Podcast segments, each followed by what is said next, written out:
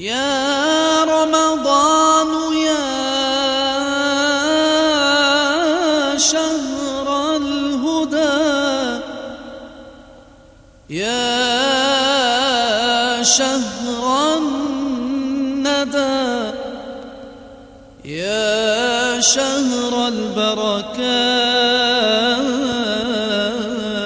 الحمد لله رب العالمين له النعمة وله الفضل وله الثناء الحسن صلوات الله وسلامه على سيدنا محمد وعلى آله وصحبه الطيبين الطاهرين.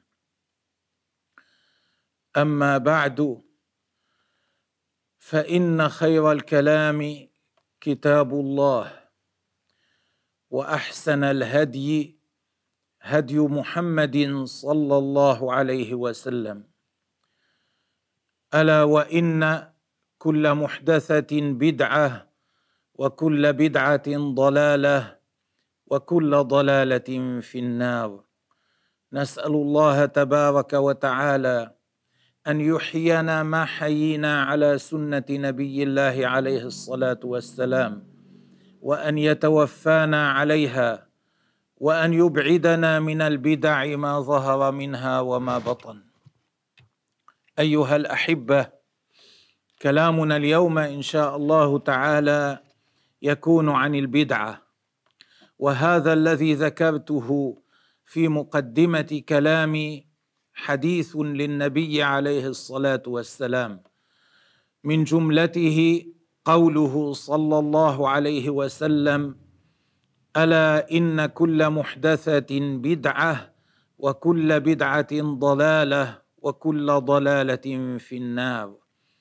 هذا الحديث بعض الناس ممن ظهر منذ نحو مئتي سنة لم يفهمه على وجهه فاحتج به حتى يحكم على على كل شيء استحدث بعد النبي عليه الصلاة والسلام بأنه مخالف لهديه عليه الصلاة والسلام وبأنه بدعة ضلالة.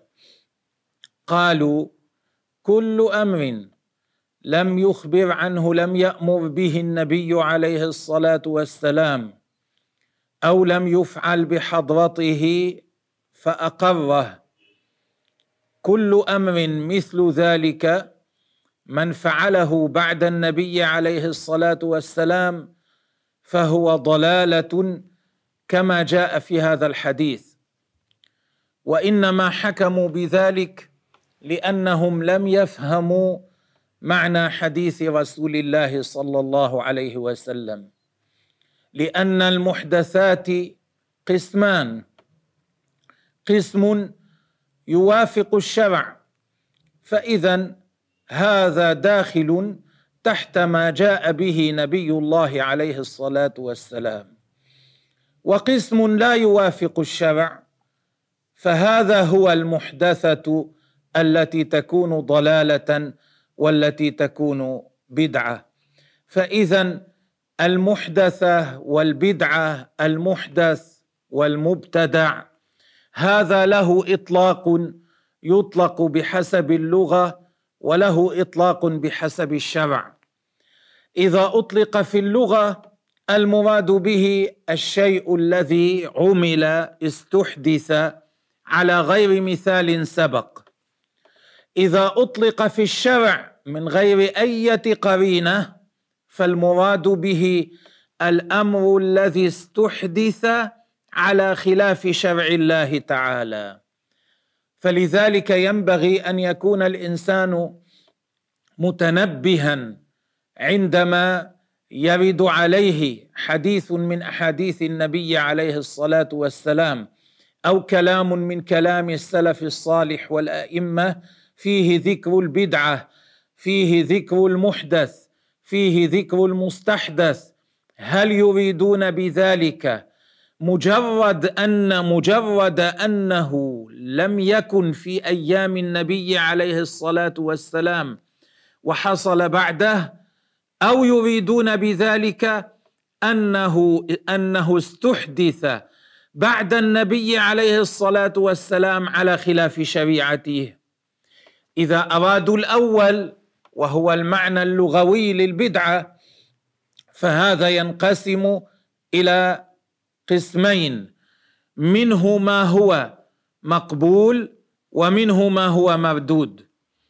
وأما إذا أرادوا المعنى الثاني الذي جاء به حديث رسول الله عليه الصلاة والسلام أي ما استحدث على خلاف شرعه فهذا الذي هو مردود كله.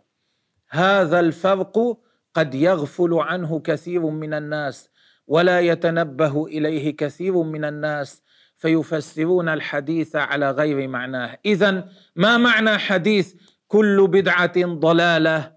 معنى كل بدعة ضلالة أي كل شيء ابتدع على خلاف ما جاء به الشرع ولا يشهد له به الشرع. كل محدثة ابتدعت على خلاف ما جاء بها الشرع لا يشهد لها. شرع الله تبارك وتعالى فهذه التي تكون محدثة سيئة وليست بدعة حسنة. هذا معنى كلام رسول الله صلى الله عليه وسلم. ولا يقال الحديث فيه كل كل بدعة. ما نحن بينا أن معنى البدعة هنا ما استحدث على خلاف الشرع. وما استحدث على خلاف الشرع كله مردود. ويدل على تفسيرنا هذا أحاديث وآيات وأقوال عن السلف. ذكر شيخنا رحمه الله في كتابه بعضها وسنتعرض لها. وحتى لو كان وزيادة على ذلك فإن كلمة كل تستعمل ولا يراد بها الكل بلا استثناء بل تستعمل بمعنى الأغلب. النبي عليه الصلاة والسلام قال وكل عين زانية. وهل يقال عيون الأنبياء زانية؟ معناه الأغلب. النبي الله تبارك وتعالى قال تدمر كل شيء بأمر ربها ولم تدمر الريح العرش ولا دمرت الكرسي ولا دمرت الجنة ولا دمرت الأرض كلها ولا دمرت الأشجار انما دمرت مدنهم. فاذا كل قد تستعمل ولا يراد بها المجموع من غير استثناء شيء. إنما تستعمل ويراد بها الأغلب. يراد بها عام لكنه مخصوص مستثنى منه أمور. بعد هذه المقدمة فعلى هذا على ضوء هذا ينبغي فهم الحديث كل بدعة ضلالة. بعد هذا نبدأ إن شاء الله باستعراض ما ذكر في كتاب الصراط. جزى الله تعالى مؤلفه جزاء حسنا. قال المؤلف رحمه الله البدعة البدعة لغة ما أحدث على غير مثال سابق. هذا في اللغة. لغة ما أحدث على غير مثال سابق. هذا معنى البدعة في اللغة. بناء على هذا يقول العلماء أحيانا البدعة منها ما هو حسن ومنها ما هو قبيح. لأن البدعة في اللغة لغة من حيث اللغة شيء عمل ولم يكن ولم يكن عمل مثله سابقا. نعم هذا في اللغة. م. وشرعا المحدث الذي لم ينص عليه القرآن ولا الحديث. وشرعا المحدث الشيء الذي استحدث من غير أن ينص عليه القرآن ولا الحديث. هذا هو البدعة في الشرع. وتنقسم إلى قسمين كما يفهم ذلك من حديث عائشة رضي الله عنها قالت وقد دل حديث رسول الله صلى الله عليه وسلم على أن هذا المستحدث الذي لم ينص عليه القرآن ولا الحديث ينقسم إلى قسمين. نعم.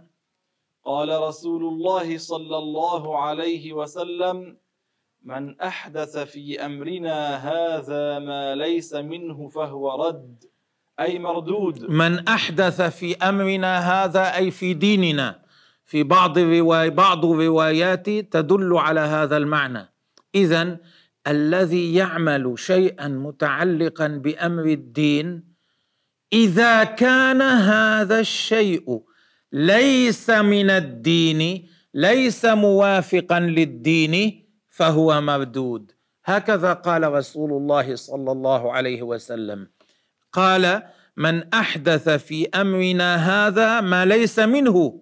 ما قال عليه الصلاة والسلام من أحدث في أمرنا هذا شيئا فهو مردود لا قيد هذا الشيء المردود فقال من أحدث في أمرنا هذا ما ليس منه ما لا يوافقه فهو رد.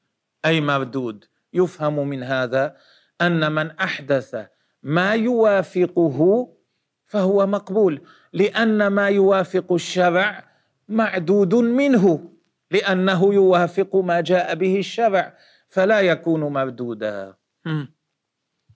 القسم الأول البدعة الحسنة وتسمى السنة الحسنة.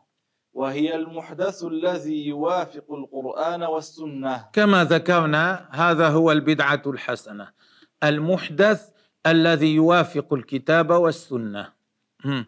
القسم الثاني البدعة السيئة وتسمى السنة السيئة. أيضا يقال لها البدعة السيئة بدعة الضلالة سنة سيئة سنة ضلالة. كما يقال للأولى بدعة هدى بدعة حسنة سنة حسنة كل هذا. وهي المحدث الذي يخالف القرآن والحديث. هذا هو القسم الثاني. لذلك قال الشافعي رضي الله عنه البدعة على ضربين. الشيء المستحدث الذي لم ينص عليه الكتاب ولا السنة على نوعين بدعة هدى وبدعة ضلالة. فما وافق الكتاب والسنة والإجماع والأثر فهو بدعة الهدى. وما خالف الكتاب والسنة والإجماع والأثر فهو بدعة الضلالة. هكذا قال الإمام الشافعي رضي الله عنه.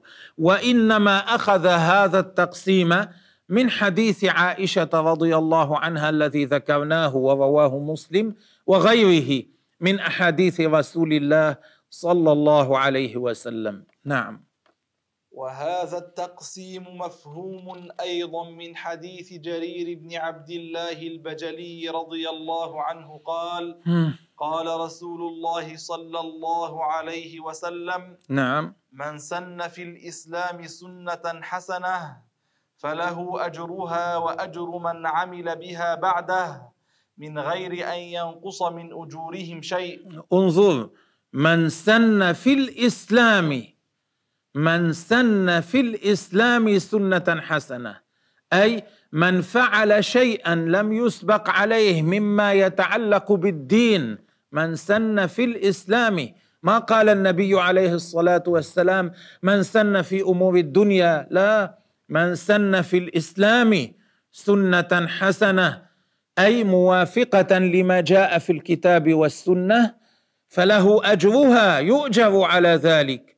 وأجر من عمل بها بعده لا ينقص من أجورهم شيء. يعني يكون له هو أجر ويكون له أيضا أجر يزاد على أجره بسبب الذين يعملون بعده بهذه السنة متبعين لفعله. فهذه هي السنة الحسنة. لهذا قسم الشافعي البدعة إلى قسمين. نعم. ومن سن في الإسلام سنة سيئة كان عليه وزرها ووزر من عمل بها من بعده من غير أن ينقص من أوزارهم شيء رواه مسلم.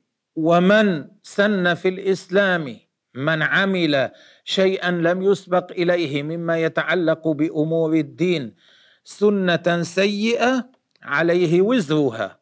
اذا عمل شيئا محرما ابتدعه هو هو عليه الوزر ويلحقه أيضا وزر بسبب من يتبعه في هذه السنة.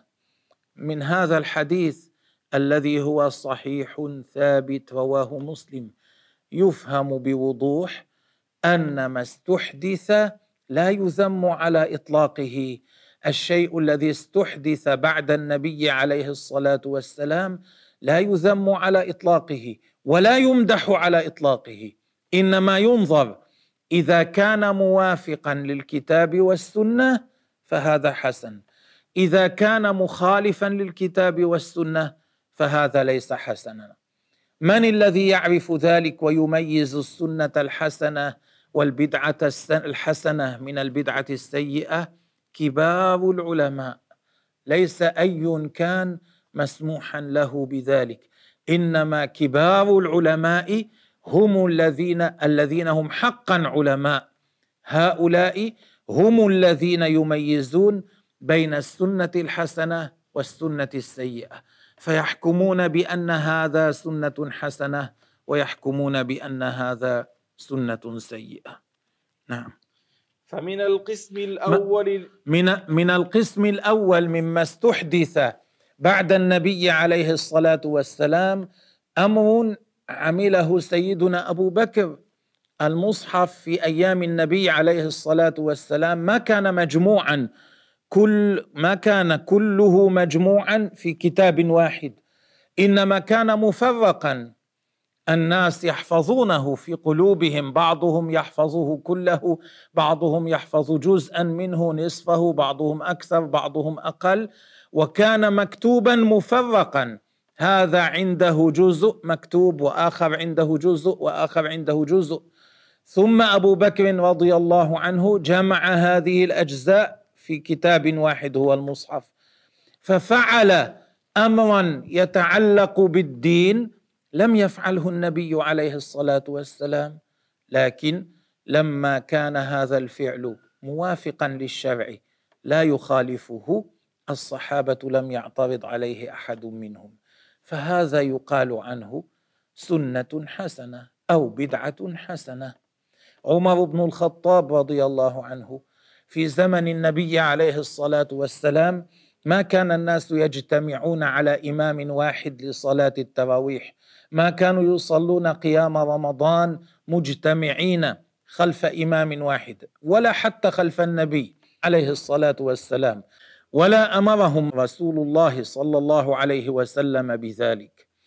لكن بعد هذا في زمن سيدنا عمر عمر جمعهم على إمام واحد يصلي بهم التراويح عشرين ركعة. نظر إليهم وهم يصلون وقال نعمة البدعة هذه. سماها بدعة ومدحها. هذا أمر الصلاة متعلق بالدين أو لا؟ بلا شك متعلق بالدين. سماها بدعة قال نعمة البدعة هذه. هذا شيء لم يكن زمن النبي عليه الصلاة والسلام لكنه موافق لشريعته. اذا هو حسن جيد. سماها بدعة ومدحها. لذلك يقول العلماء البدعة منها بدعة حسنة ومنها بدعة سيئة. في زمن سيدنا عثمان لم يكن قبل زمنه لصلاه الجمعة إلا أذان واحد. ثم سيدنا عثمان استحدث أذانا ثانيا قبل أن يصعد الإمام إلى المنبر. قبله ما كان أذان إلا بعد صعود الإمام إلى المنبر بعد جلوس الإمام. أما عثمان هو الذي استحدث الأذان الثانية. هذا الأذان أليس له تعلق بالدين؟ أليس نداء إلى الصلاة؟ ومع ذلك الصحابة لم يعترض عليه أحد لأن هذا الاستحداث الذي استحدثه سيدنا عثمان موافق لشريعة النبي صلى الله عليه وسلم. هذه أمثلة من أوقات الصحابة. ثم في التابعين حصل ما يشبه ذلك. ثم في أتباع التابعين إلى ما بعد ذلك. ومما استحدث مما شهد العلماء الكبار وأقروا أنه موافق لشرع النبي عليه الصلاة والسلام الاحتفال بمولده صلى الله عليه وسلم. فمن القسم الأول الاحتفال بمولد النبي صلى الله, صلى الله عليه, عليه وسلم, وسلم في شهر ربيع الأول. نعم. وأول من أحدثه الملك المظفر ملك إربل هذا الملك المظفر ملك إربل كان ملكا آه، صاحب علم صاحب جهاد عادلا محبا بالرعية تحبه رعيته محسنا إليهم آه، يراعي أمورهم كثير الصدقات. هذا هو الملك المظفر ملك اربل وأول من أحدثه الملك المظفر ملك إربل في القرن السابع الهجري. نعم هذا أول من أحدث الاحتفال بذكرى المولد النبوي الشريف بشكل واسع. كان يذبح الخرفان يطعم الفقراء يطعم الناس كلهم ويفعل غير ذلك من أمور الخير في ذلك الوقت. فكان هو أول من نشر الاحتفال بمولد النبي عليه الصلاة والسلام. لم يعارضه العلماء بل وافقوه. بل صنفوا الكتب في مولده. العلماء الكبار صنفوا الكتب في مولد النبي عليه الصلاة والسلام موافقة لهذا الأمر. منهم الحافظ العراقي الذي كان فقيها حافظا مفسرا عالما باللغة أصوليا جمع انواعا من العلم. هو كان ممن ألف مولدا وغيره أيضا. ممن تكلم في ذلك الحافظ السيوطي وألف في أن فعل هذا المولد شيء حسن. ممن تكلم في ذلك الحافظ ابن حجر العسقلاني شارح البخاري وألف في ذلك. وغيرهم. العلماء اتفقوا على أن هذا شيء حسن بدعة حسنة. م. وتنقيط التابعي الجليل يحيى بن يعمر المصحف. كذلك هذا مما فعله التابعون. ذكرنا بعض ما فعله الصحابة. هذا مما فعله التابعون. المصحف الذي نقرأ فيه لم يكن له نقط. الياء لم يكن لها نقطتان من أسفل. النون لم يكن لها نقطة من أعلى. العرب لقوتهم في اللغة كانوا يميزون من غير حاجة إلى نقط إذا قرأوا. ثم بدأ العلماء يلاحظون ضعفا يدخل على لغة العرب. لما اتسعت الفتوحات وكثر دخول الأعاجم في دين الإسلام واختلاطهم بالعرب لاحظوا بداية ضعف. فقام يحيى بن يعمر التابعي الجليل العالم الكبير من من تلاميذ الصحابة بنقط المصحف. هو الذي نقط المصحف. فوافقه العلماء على فعله ووافقه المسلمون كلهم على فعله. واعتبروا هذا بدعة حسنة وإلى الآن نحن نقرأ في المصاحف منقوطة بناء على ما فعله هذا التابعي الجليل. فهذا مثال عن البدعة الحسنة. م. وكان من أهل العلم والتقوى. وأقر ذلك العلماء من محدثين وغيرهم واستحسنوه كلهم وافقوا على ذلك م. ولم يكن منقطا عندما أملى الرسول على كتبة الوحي لما أملى النبي عليه الصلاة والسلام على كتاب الوحي الوحي الذي كان ينزل عليه لم يكونوا يضع لم يكونوا يضعون نقطا للحروف م. وكذلك عثمان بن عفان لما كتب المصاحف الخمسة أو الستة لم تكن منقطة. كذلك سيدنا عثمان كتب خمس مصاحف أو ستة وزعها في المدن الكبيرة من مدن المسلمين ثم الناس كتبوا عنها. هذه المصاحف التي وزعها عثمان رضي الله عنه لم تكن منقوطة أيضا. م. ومنذ ذلك التنقيط لم يزل المسلمون على ذلك إلى اليوم. فهل يقال في هذا إنه بدعة ضلالة لأن الرسول لم يفعله آه، هل يقال في هذا بدعة ضلالة كما يقول هؤلاء الذين يزعمون أن كل شيء استحدث بعد النبي عليه الصلاة والسلام مما له علاقة بالدين كل شيء استحدث لم يفعله هو ولم يأمر به ولم يقره. إذا لم يقره أي لم يفعل أمامه فيقول إنه حسن يقبله. كل شيء مثل هذا يعتبرون كل شيء ليس كهذا يعتبرونه بدعة ضلالة. إذا ماذا يقولون عن نقط المصحف؟ لماذا يقرؤون في مصاحف منقوطة؟ لماذا يؤذنون أذانين قبل الجمعة؟ يمضي فإن كان الأمر كذلك فليتركوا هذه المصاحف المنقطة أو ليكشطوا هذا التنقيط من المصاحف. آه، ليمحوا ليقرأوا في مصاحف ممحوة التنقيط ولن يعرفوا أن يقرأوا. حتى تعود مجردة كما في أيام عثمان. نعم. قال أبو بكر بن أبي داود صاحب السنن في كتاب أبو داود صاحب السنن كان له ولد حافظ كبير يقال له أبو بكر بن أبي داود.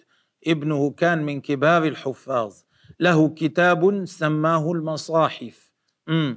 في كتابه المصاحف م. أول من نقط المصاحف يحيى بن يعمر وهو من علماء التابعين روى عن عبد الله بن عمر وغيره. والبدع الحسنة السنن الحسنة كثيرة جدا. نعم.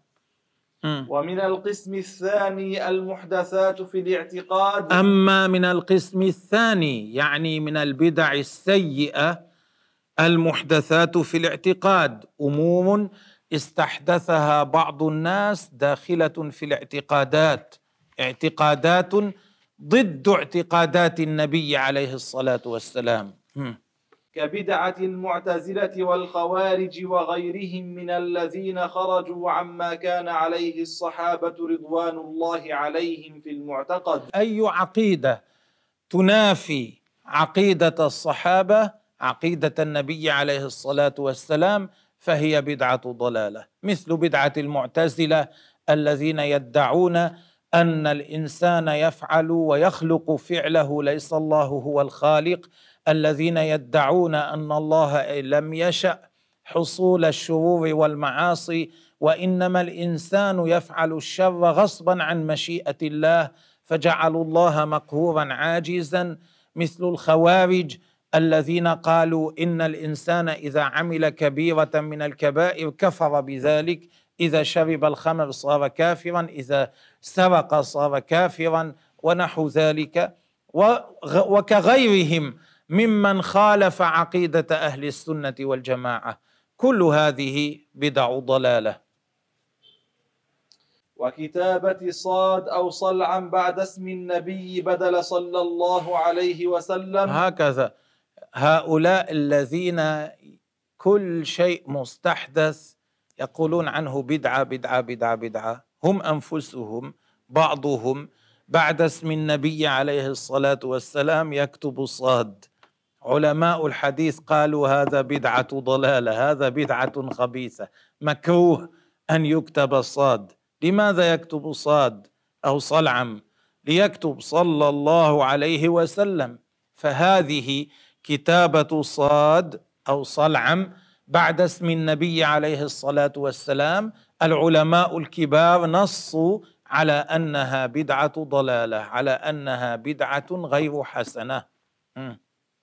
وقد نص المحدثون في كتب مصطلح الحديث على أن كتابة الصاد مجردة مكروه. إيه، نصوا أن الذي يكتب صاد فقط بعد اسم النبي عليه الصلاة والسلام مكروه معناه الشرع لا يحب ذلك. م. ومع هذا لم يحرموها. ومع كونها مكروهة ما قالوا حرام؟ لأنهم علماء كبار يدققون. قبل أن يقولوا هذا حرام هذا مباح هذا مكروه يدققون يزنون الأمر بميزان الشريعة ثم يحكمون عليه. م. فمن أين لهؤلاء المتنطعين المشوشين أن يقولوا عن عمل المولد بدعة محرمة؟ إيه، كيف قالوا عن عمل المولد إذن بدعة محرمة؟ من رأس اللسان. مع أن هذا يوافق ما كان عليه النبي يوافق شرعه. إيش يوجد في عمل المولد؟ قراءة القرآن؟ وهل تكون قراءة القرآن محرمة؟ الصلاة على النبي عليه الصلاة والسلام وهل هي محرمة؟ إطعام الطعام هل هذا محرم؟ ذكر ما حصل للنبي عليه الصلاة والسلام وقت ولادته. وهل هذا محرم؟ كل هذا ليس محرم. إذا مدح النبي عليه الصلاة والسلام هل هو محرم؟ ليس محرما. اذا كيف جعلوه محرما؟ من أين قالوا إنه حرام؟ وعن الصلاة على النبي جهرا عقب الأذان إنها بدعة محرمة. بدعوى أن الرسول ما فعله والصحابة لم يفعلوه. كيف يقولون إذا صلى المؤذن على النبي صلى الله عليه وسلم بعد الأذان بصوت الأذان إن هذا حرام؟ النبي عليه الصلاة والسلام قال من ذكرني فليصلي علي. وهذا المؤذن ذكر النبي عليه الصلاة والسلام في الأذان فأحب أن يصلي عليه. من يمنعه؟ ما قال النبي عليه الصلاة والسلام؟ صلوا علي جهرا ولا قال سرا. قال صلوا عليه فكيف ما صلى عليه؟ يكون عمل بالحديث يكون عمل بالآية. صلوا عليه وسلموا تسليما. فكيف يقال عن هذا حرام؟ نعم هذا لم يفعل أيام النبي عليه الصلاة والسلام. لكن النبي عليه الصلاة والسلام بين أنه ليس كل شيء لم يفعله أو لم يفعل في زمنه فهو حرام.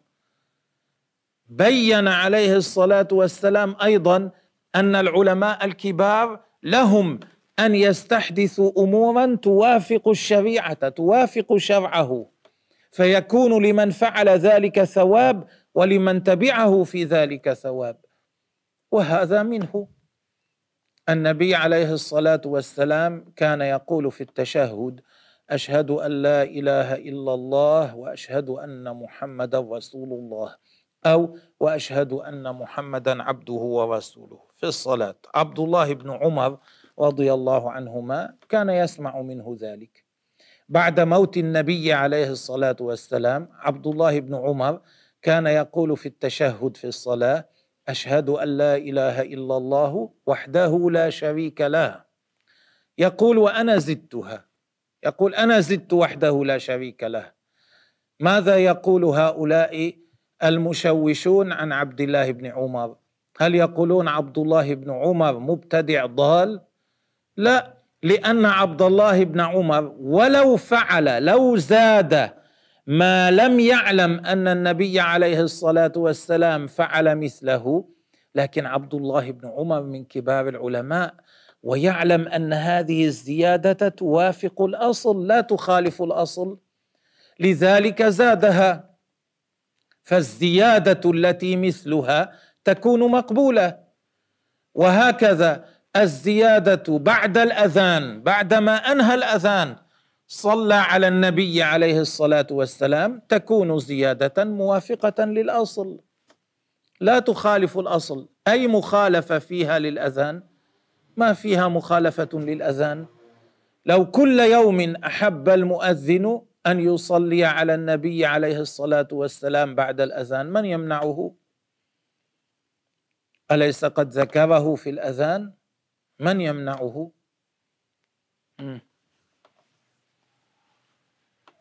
ومنه تحريف اسم الله إلى آه ونحوه. كذلك من البدع المحرمة بدع من بدع الضلالة البدع السيئة تحريف اسم الله تبارك وتعالى إلى آه. بدل أن يقول الله الله يقول آه آه. ليس أنه يتأوه. إذا كان الإنسان يتأوه ليقل آه ما شاء من يلومه؟ لكن من قال آه على أنه اسم لله تعالى هذا الذي يلام. كيف يكون اسما لله؟ وهو من ألفاظ التوجع والشكاية. وقد قال ربنا ولله الأسماء الحسنى ألفاظ الشكاية والتوجع والضعف هل تكون اسما لله؟ حاشا. كما يفعل ذلك كثير من المنتسبين إلى الطرق فإن هذا من البدع المحرمة. إيه، كثير من الجهال الذين ينتسبون إلى الطرق الصوفية والطرق منهم بريئة. يبدأون الذكر يقولون مثلا في الأول الله الله أو لا إله إلا الله ثم بعد قليل يدعون أنهم صار فيهم حماوة.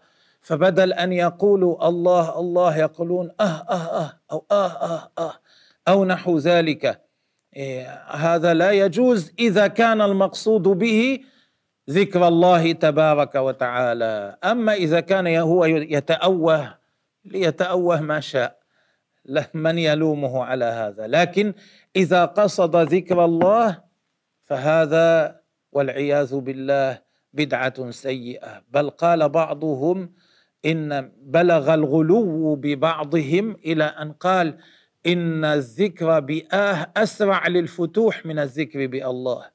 نعوذ بالله من مثل هذا الضلال. كذب كتاب الله وكذب رسول الله صلى الله عليه وسلم. قال الإمام الشافعي قل ادعوا الله أو ادعوا الرحمن. هكذا قال ربنا. ما قال قل ادعوا قل ادعوا آه الله. امضي. قال الإمام الشافعي رضي الله عنه مم. المحدثات من الأمور ضربان. ال- الأمور التي أحدثت بعد النبي عليه الصلاة والسلام نوعان.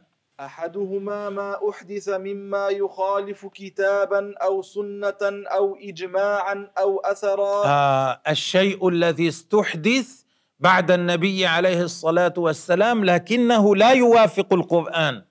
يخالف القرآن أو يخالف السنة أو يخالف الإجماع أو يخالف الأثر المعروف بين الصحابة الذي أقروه. فهذه البدعة الضلالة. نعم.